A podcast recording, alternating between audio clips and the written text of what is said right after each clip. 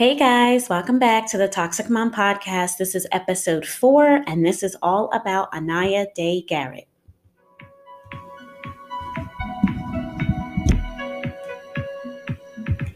Okay, so who was Aniya Day-Garrett? She was a little girl that was born on September 2nd, 2013 to Sierra Day and Michael Garrett, and they resided in Cleveland, Ohio. Early on in the relationship, mom and dad split up. It seems as if Sierra was the primary caretaker and dad would come over and visit frequently and also was the financial source because Sierra allegedly wasn't working full-time at the split. Things, according to dad, when he was in court, things were going well between the two of them even after the split. But then things started taking a little bit of a downward spiral, and we'll talk about that later on. I'm going to walk you guys through a timeline. This timeline is from May of 2017. However, there were incidences as early as 2015 with this case. But I'm going to start on May 18th in particular of 2017. The daycare that Aniya was attending was Harbor Crest, and the staff noticed that there were signs of abuse. On this particular day, they contacted the Cayuga County Child and Family Services, abbreviated CCCFS. They reported that she had blood in her ear, blisters on her head, and a scraped nose. Aniya was interviewed by police, taken to the hospital where they took pictures and got a report. And she did say that her mother hit her and fell and pushed her down the stairs. However, the claims were unsubstantiated and unfounded. In July of 2017, around that time, Sierra Day starts dating a new gentleman named Deontay Lewis. In September 2017, dad has a visit with Aniya. He's taking her for the weekend. And when he gets to work, he gets a phone call from his fiance who stated that she had concerns because she saw bruises on Aniya's chest and her back. They contact the police. They take pictures of her. They have their child interviewed, and those claims went unfounded. Dad does confront mom at drop-off and states that he's going to get to the bottom of this. He gave her the benefit of the doubt, but said he was going to work hard to figure out what was going on, and whatever was going on, he wanted it to stop. Mom allegedly said that she fell or that her brother hit her, but he wanted whatever was going on to stop. Around that time, Sierra files a protection from abuse order against Michael Garrett and claims he is stalking her. He's coming up to her job, harassing. He's also harassing their daughter. A temporary order was granted in her favor. However, when it came time for court, Sierra was a no-show. Dad stated his last time he saw his daughter was on September 26, 2017. In January of 2018, Sierra and Aniya move. February of 2018, Sierra contacts her brother, who is Aniya's uncle, and states that she cannot walk. However, he claims that he went over there and saw her and claimed everything was okay. March of 2018, we're going on now 6 months since dad's really last seen his daughter. He finally has enough and files for custody. They set a date of March 12th, 2018. However, the appointment never happens because the day before, on March 11th, 2018, this 911 phone call comes in. Yes, hi. My daughter is having a hard time breathing. She's breathing, but she's young. She's barely breathing. Does she have complete sentences? No, she can't. She's not talking in no complete sentences at all. How old is she? 4. She had fell out, and we just trying to see what's going on with her. Is she conscious now? Is she conscious? Yes. But she's not really breathing. She's not speaking. She's not responding to us. Is she awake? Her eyes are open. Her eyes are open, yes. But she's not really alert? She's not saying anything or responding to us. When I press down on her chest, she'll make a sound. Okay. Don't press down on her chest, okay? No, with two hands. Does your daughter have a history? Does she have a history of what? Does she have a history of any breathing issues? No. What was she doing before this happened? Well, she's been acting a little sick. We went to Red Lobster last week. I thought it was because of that, because she started acting weird. I thought it was like a stomach virus or something of what she ate or whatever. And I noticed that she's been at home. We started like feeding her, and she was just throwing everything up. So gave her ginger ale. She threw the ginger ale up. I gave her Tylenol. She spit that up. Okay. When's the last time she ate or drank anything? We tried to give her some breakfast in the morning, and she ate like a little bit of it, but it's like she kept chewing it. She was prolonged to chewing it for a long time. She's been having these symptoms for how long? It started last Thursday when we came for her last, but we know that she started acting weird. Since last Thursday? Yes. As in like a few days ago? Yes. Has she been running a fever? She was a little hot, but then her body would like just be weird to turn cold. What is your name? Aniya, A-N-I-Y-A. What's your last name? Day, D-A-Y. Did you guys try contacting the child's pediatrician? Did we try? Yeah, did you call her pediatrician when this started? No, I actually just spoke to a 24-hour nurse. Okay. What is she doing now? Well, now I just got her sitting up. I tried to even put them on, do mouth to mouth. Well, if she's breathing, you probably don't need to do CPR. Do you know what I'm saying? Because I put my fingers, I'm just trying to figure out what else can I do. Like I put my hands up to her nose to see if she was breathing, and I didn't feel no air coming out. Like she got her eye open. Wait a minute, is she not breathing? No. Your child is not breathing? No. Okay, let's do CPR then. Okay, so yeah, that's a lot to take in. That call was about 7 minutes. I played about 3 minutes of it. And as you can hear, there is something sinister going on over at the apartment where Aniya was living with her mother and her mother's boyfriend, even though you heard him say, my daughter, that was not Michael Garrett. That was not her biological father that made that phone call. That was Sierra's boyfriend, Deontay, who is referring to Aniya as his daughter. Lots of confusing things in that call. We'll talk about that a little bit later. So that happened on March 11, 2018, the day before a court appearance where her mom and her father were going to be discussing custody. Paramedics arrive. They take Aniya out of the home, and she is pronounced dead shortly after arriving to the hospital. Her mother, Sierra Day, and mom's boyfriend, Deontay Lewis, are arrested that same day. 2 days later, they are charged with aggravated murder, child abuse, felonious assault, endangering children, and tampering with evidence. Okay, so after Aniya's body is taken from the hospital to the medical examiner's office, she gets an autopsy done, and the cause of death was strokes caused by blunt force trauma and severe malnourishment.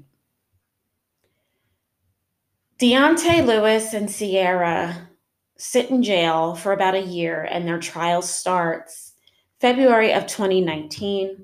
They are both tried together. They have two different set of attorneys. His defense focused on the fact that he did not live there, so he wasn't responsible. And her defense focused on her low IQ. This was not a case of starvation, nor was this a case of abuse. When the police arrived and the paramedics, Mom told them that Aniya had fell off the toilet and hit her head. But let me just review what the medical examiner wrote or stated in his report. I'm not going to play his testimony because if you've ever watched a case, when medical examiners get up there, they're on there for a long time and they're interrupted a lot because they want the jury to have them break down thing by thing, and it takes a long time. So I just wrote verbatim of what he said as he was examining her body. And it lines up with what the paramedic stated when he arrived, and I will play some of his testimony in a moment. So this is what the autopsy found. She was malnourished, her skin was loose, and he could see her bones. She had a black eye on her left side.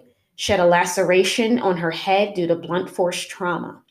She had scatter abrasions on her body. She had lots of soft tissue loss. She had no fat. Her body showed signs of shock from the starvation. She had a hemorrhage because her body was slowly dying. Her lungs were collapsed, inflammation of the pancreas because it started to digest itself, ulcers in her stomach because of a lack of food. She had a subdural hematoma in her brain, and she had a stroke. And she had subcutaneous swelling on her eyes, and the medical examiner said it was very difficult for him to open up her eyes. And his exact words was she slowly withered away. This was a long, drawn out process. This is not the first case of starvation I had. I did this back on season 1 with Amani Moss. Starvation and your body dying takes a long time. It doesn't happen overnight. This was a long, painful, brutal, barbaric way for a 4-year-old, let alone anybody, to die from. So let's talk about the 911 call. You heard Sierra state that they went to Red Lobster a week prior, and this was her way to try to explain how and why Aniya looked malnourished. She didn't flat out say that, obviously, because she didn't want to blow her cover. But in her mind, she thought that a child that had food poisoning from a few days prior from a bad meal at a restaurant was going to cause her to look like she was severely malnourished. And you heard her speak. There's no sense of urgency. And her tone in the 911 call is exactly how she looked and presented herself in court. Very relaxed, calm. The sense of urgency wasn't there because she knew her daughter was beyond help. Deontay, on the other hand, sounded a little bit more panicky. And he also, his demeanor was a little bit more panicked in the courtroom. Neither one of them testified, but you could tell when they flashed the camera on him, he had a sense of panic. Because he more so knew that jail was imminent, and he bared some responsibility, even though his defense team tried to say he didn't live there, he wasn't on the lease, so he didn't know what was going on. And at one point, his attorney said that Aniya's life became better when Deontay was in it. Okay, how? If she was dead not long after him and the mother started dating. Okay, so I'm going to play the paramedic that arrived on the scene, and this is what he said when he got there.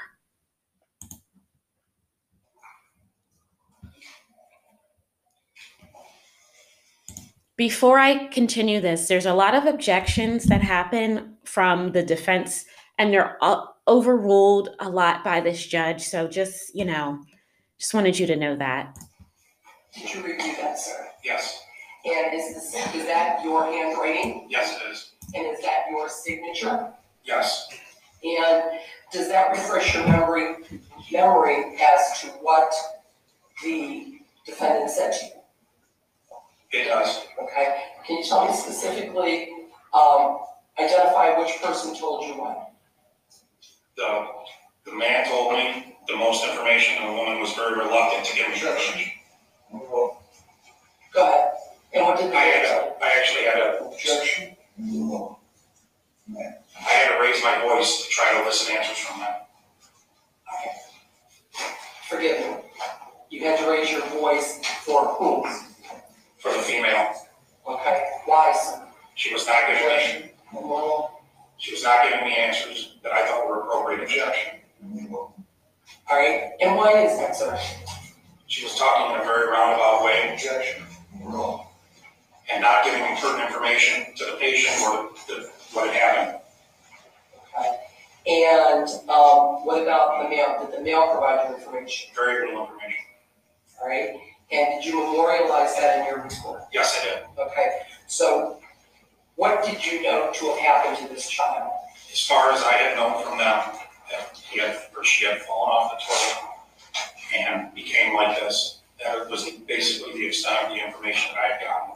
I had to try to ask a few questions pertaining why the child was so thin, is like if she had an illness or something like that while Nate was starting to leave, and as they were being more hesitant to give me information, I just left. All right. And why did you ask about an illness? Because of her condition. All right. Did you think she was suffering from a condition? Objection. I did not know at the time because the appearance of the child was not that of a normal child, and I just wanted to try to get as much information on her as I could. And in these types of situations, is it imperative that you obtain as much information as possible? As much as you can, yes.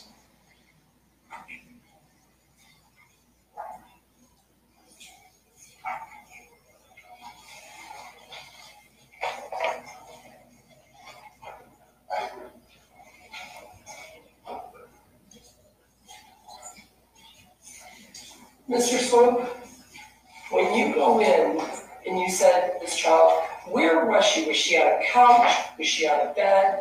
She was laying on the ground with her head facing the outward side of the building, away from the door, and underneath an air conditioning unit. Where was the air conditioning unit? On top of her? No, it was mounted in the wall below the window, so almost at ground level, and the wind was blowing on the patient. All right, and the head was facing the window? Yes, sir. She was supine, which means laying face up, and her feet were towards the door, and her head was towards the wall. Okay. On the ground? Yes.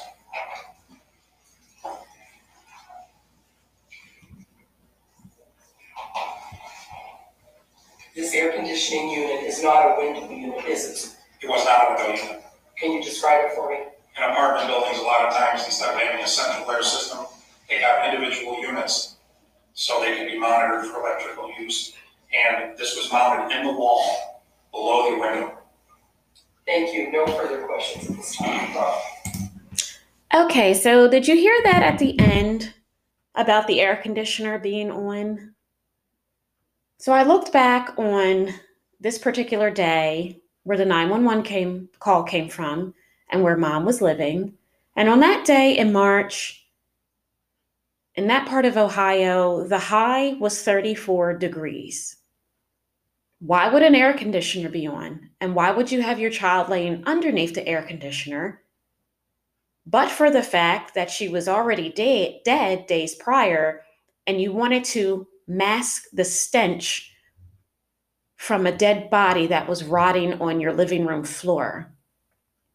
Now, the medical examiner said on the stand, then in his assessment, he believed the child was dead days prior to the 911 call coming in. And not this paramedic that took the stand, the other one prior testified that when he saw the body, he suspected she was dead. So these are seasoned professionals, paramedics, obviously the medical examiner, determined that this girl was beyond repair, and this lines up with how Sierra sounded on the 911 call. There was no need for her to sound concerned because her daughter was now gone.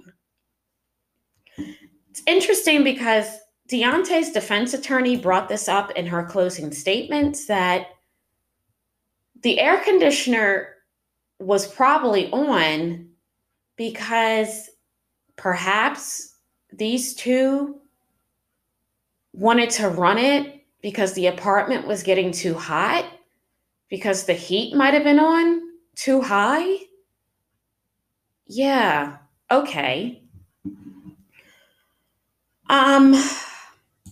Just a lot to take in. All right, so now this next woman that testified was one of the daycare employees, and they brought up the day that she contacted the police and Child Protective when Aniya came to school in May of 2017. So here's her testimony, at least some of it. After being Aniya injured on May 15th of 2017 and having a conversation with Sierra, did you have any concerns at that point in time? Well, yes, because Sierra left, so she didn't have a chance. She had to complete this when she came back to say what happened on the incident report. So when I'm writing the incident report, I asked Aniya, I said, "Sweetie, did you fall off the slide, off the swing? Like, what happened?" And she said, "Mommy pushed me." And I said, "Mommy pushed you?" And she said, "Mommy pushed you." And I said, "Outside?" She said, "Down some steps. Mommy pushed me."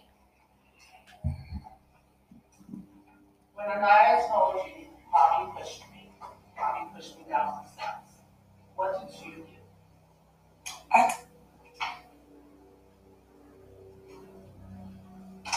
What happened after you had that conversation?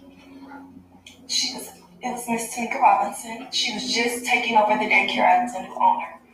So she said, "Miss Marshall, let me find out what I need to do." I said, "I'm telling you what you need to do. You need to call 696-KIDS or 911. And she said, "Miss Marshall, please, let me find out what I need to do, and I'll handle it." At that time, I said, "Okay." Turning your attention to May 18th of 2017, State's Exhibit 8-39. Did you complete an observation report in regards to May 18th of 2017? Yes. What was it that caused you to complete an observation report for May 18th of 2017? It was recess time, so the kids were getting ready to go outside, and it was another assistant in the classroom, Miss Lakita, and she was taking the kids outside. So as the kids are going outside, I'm standing in my doorway watching. It's a very small center, and Aniya was saying that her head hurt, and Miss Lakita said, "Okay, like go outside." And I said, "Wait." I said, "What's wrong, Aniya? Come back." Now let me stop you there. Why would Aniya says her head hurts? Say, "Wait, come back." Because I was just protective over her. Like, again, a bond was formed. She had my heart. So I was just very, very protective of her. Does Aniya listen to you and come back? Yes. Tell me what happened next. She came back and she said, "My head hurts." And she was holding her head. And I said, "Well, what happened?" So I looked down, and as I'm looking at her head, I see the blood. I see patches of blisters, blood blisters in her scalp. What happened next? At that time, I brought her back into the classroom, and I said, "Aniya, what happened?" And she said, "Mommy hit me, Mommy hurt me," and she was doing that. Okay, so I'm going to stop it there. So as you can see, this daycare worker was extremely concerned, and probably outside of her father was one of the only ones who really seemed to be taking this seriously. She's very emotional on the stand, and she actually does escort Aniya to the hospital and was willing to get fired because apparently this wasn't protocol. The daycare workers weren't allowed to escort a minor to the hospital. I guess there's some rules and regulations, and she does say in open court that she was willing to get fired, but her director does allow her. And she gets there and she's interviewed by the police officers, and she again is telling them that her mother is hurting her, is pushing her down the stairs. And these are some of the claims that went unfounded. And we get to this end result of a dead 4-year-old, a year later. So why did this happen? Some of the child protective services of that county took the stand, social workers, and said that, you know, they don't always want to take a child away from their parent. Okay, that's understandable. But when you have multiple people, including her father, and there's evidence, there's bruises, there was pictures of her shown in court, saying that something is going on and the child is saying that her mother did this, why are you not taking this seriously? They claim that they were trying to reach dad, the numbers weren't working, and I'm not sure I believe that. It's just a slap in the face. You know, this little girl's crying out for help and she's not being heard. And then on March 11th, all of that comes to an end because we know that Aniya is no longer alive. Sierra's brother took the stand. Her sister took the stand. Her sister said she noticed the behavior change in Aniya. She was more aggressive. She noticed that she was losing weight. She thought because she was getting taller, you know, and there was times where she said she saw her sister take Aniya into a room, close the door. Aniya would come out crying with blood, and Sierra claimed that she fell.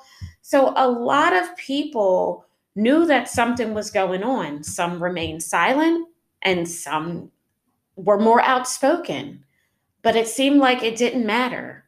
There were people that were fired with this case, but should they have been charged here? This fell through the cracks. Okay, so once the trial wrapped up, about a week or so after it started, Sierra and Deontay were found guilty of every single charge. And this is an end to a 4-year saga that this little girl had to endure. And I just want to play a little bit of her father's testimony in open court, so you can just kind of hear and get a sense of his demeanor and what he went through. This was on the day that he got his daughter and he saw the bruises on her after his fiance contacted him that, you know, you need to come home. All these circumstances of that. I don't want to pick the night up. Sometimes it was a little more challenging than others. There were times when Sierra would give me, bring my daughter to me and with nothing. No toothbrush, no underwear, anything. I would make sure she has what she needs always. Just kept the confrontation down and we would just have what I had. So. I'll be an idea, and go on with my life, with my family. All right, so in September now of 2017, you get an idea. Yes, I did. All right, and when you got an idea, what were your observations of this child on that particular day? When I got an idea, I had to work later on that evening, and while I was at work, before I was at work, we had a great time. I went out to lunch, had a lot of fun. Later on that evening, while working, I couldn't call for my fiance. A lie was stating that she had noticed. Yes, you can't say what she noticed, what she said to you. Okay. But as a result of your conversation with Maya, she called you at work, what did you do? I told the child that I needed to leave. And what time in the evening did you receive that phone call, sir? Approximately almost 9 p.m. All right. So did you leave your employment? No, I had to stay the shift. I had to stay my full shift. I got off at 11 o'clock. Okay. Alright, so when you get off at 11 o'clock, what do you do? As soon as I got home, I was always ready to go home. So I held my baby and just I just never want to love. I can't hear it. Okay, it's kind of hard to hear him because for some reason when he testified, there was a lot of muffle, but you know, he said that, you know, he came home after getting that call. He gave her a lot of love, and you can hear in the first part, there was some contention during custody exchanges. Aniya was sent with nothing, and I sensed that this was a routine thing. So to keep the confrontation down, he just took Aniya as is and didn't argue with her. But I don't know why he wasn't advised to keep her after the police were called and there was visible signs of abuse. But he, like so many other people, wanted to give this woman the benefit of the doubt that, you know, that maybe she would change. You know, he threatened her, you know, hey, I'm going to get to the bottom of this. I'm going through the courts. I'm not going to allow this to keep happening. This needs to stop. And she just started this nonsense where, you know, she gets a restraining order. She moves. Communication dwindles down because he said at one point he was given the runaround. She was always saying she's away, Aniya's not here. And, you know, a lot of nonsense, obviously, to cover up her egregious actions. It's just so very sad. All right. So this is sentencing day for Deontay Lewis and Sierra Day. The judge's voice is quite scratchy here, a little muffled. Don't know if he had a cold that day or this was his normal voice, but this is what he was saying during sentencing. With parole eligibility after 20 years, after 25 years, after 30 years, or life with no parole. In deciding the penalty here, I've taken into the seriousness of the offense. And I don't believe in 24 years I've seen a more callous disregard for human life than I did with Sierra Day. She was offered help at various terms. She rebuffed the offers or misled those seeking answers or outright lied to them. Instead, she inflicted physical harm, which led to a series of strokes, which led to deterioration of organs and ultimately malnutrition. This was not a quick and relatively painless death, but a committed form of torture in my mind. I cannot temper justice with mercy with respect to her behavior. For that reason, she will receive a penalty of life without parole. On top of that, she will have 3 years on county term concurrent.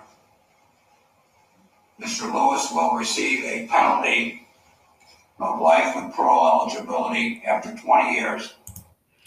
So there you have it. Sierra was sentenced to life without parole, and her boyfriend Deontay Lewis received life with the possibility of parole after 20 years. After this, Dad became an advocate for his daughter and other children that are abused and go unnoticed.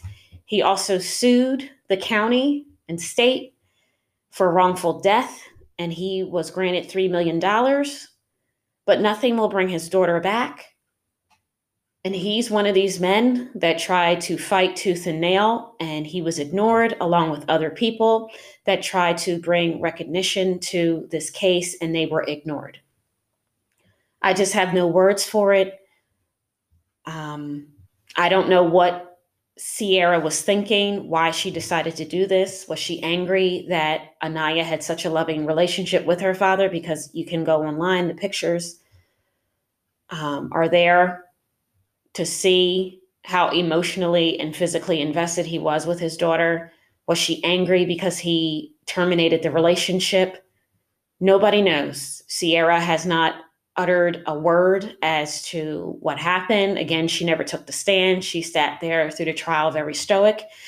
And even her sentencing, she was stoic. But you could see the change in her face when the judge gave her that life without parole. A little bit of shame came over her. Deontay, again, looked a little bit more panicked. He's obviously eligible in 20 years. Doesn't mean he's going to get it. I think The judge gave the appropriate sentences. It fit the crime. And just, I don't know what else could have been done. Well, there's a lot that could have been done. But for some odd reason, a lot of people failed Aniya Garrett that shouldn't have failed her. They're advocates for children. At least that's what they claim. But like Sierra Day, they put on camouflage and pretended that they cared. And even at one point, before I end this, Sierra was working at one of the daycares where Aniya was going. So she was trying to present that persona that she's a loving mother, because there's videos of her dancing and playing with the kids. And, you know, like the judge said, just more illusion she was trying to create. Okay, she's coming in with bruises, but no, that's not the Sierra Day that we know. She loves the kids. She's active. She dances with them. But behind closed doors, Aniya was suffering terribly. And the ultimate result was death. So do you guys think Sierra Day is a toxic mom? Send me an email, thetoxicmompodcast@gmail.com, and we'll chat soon.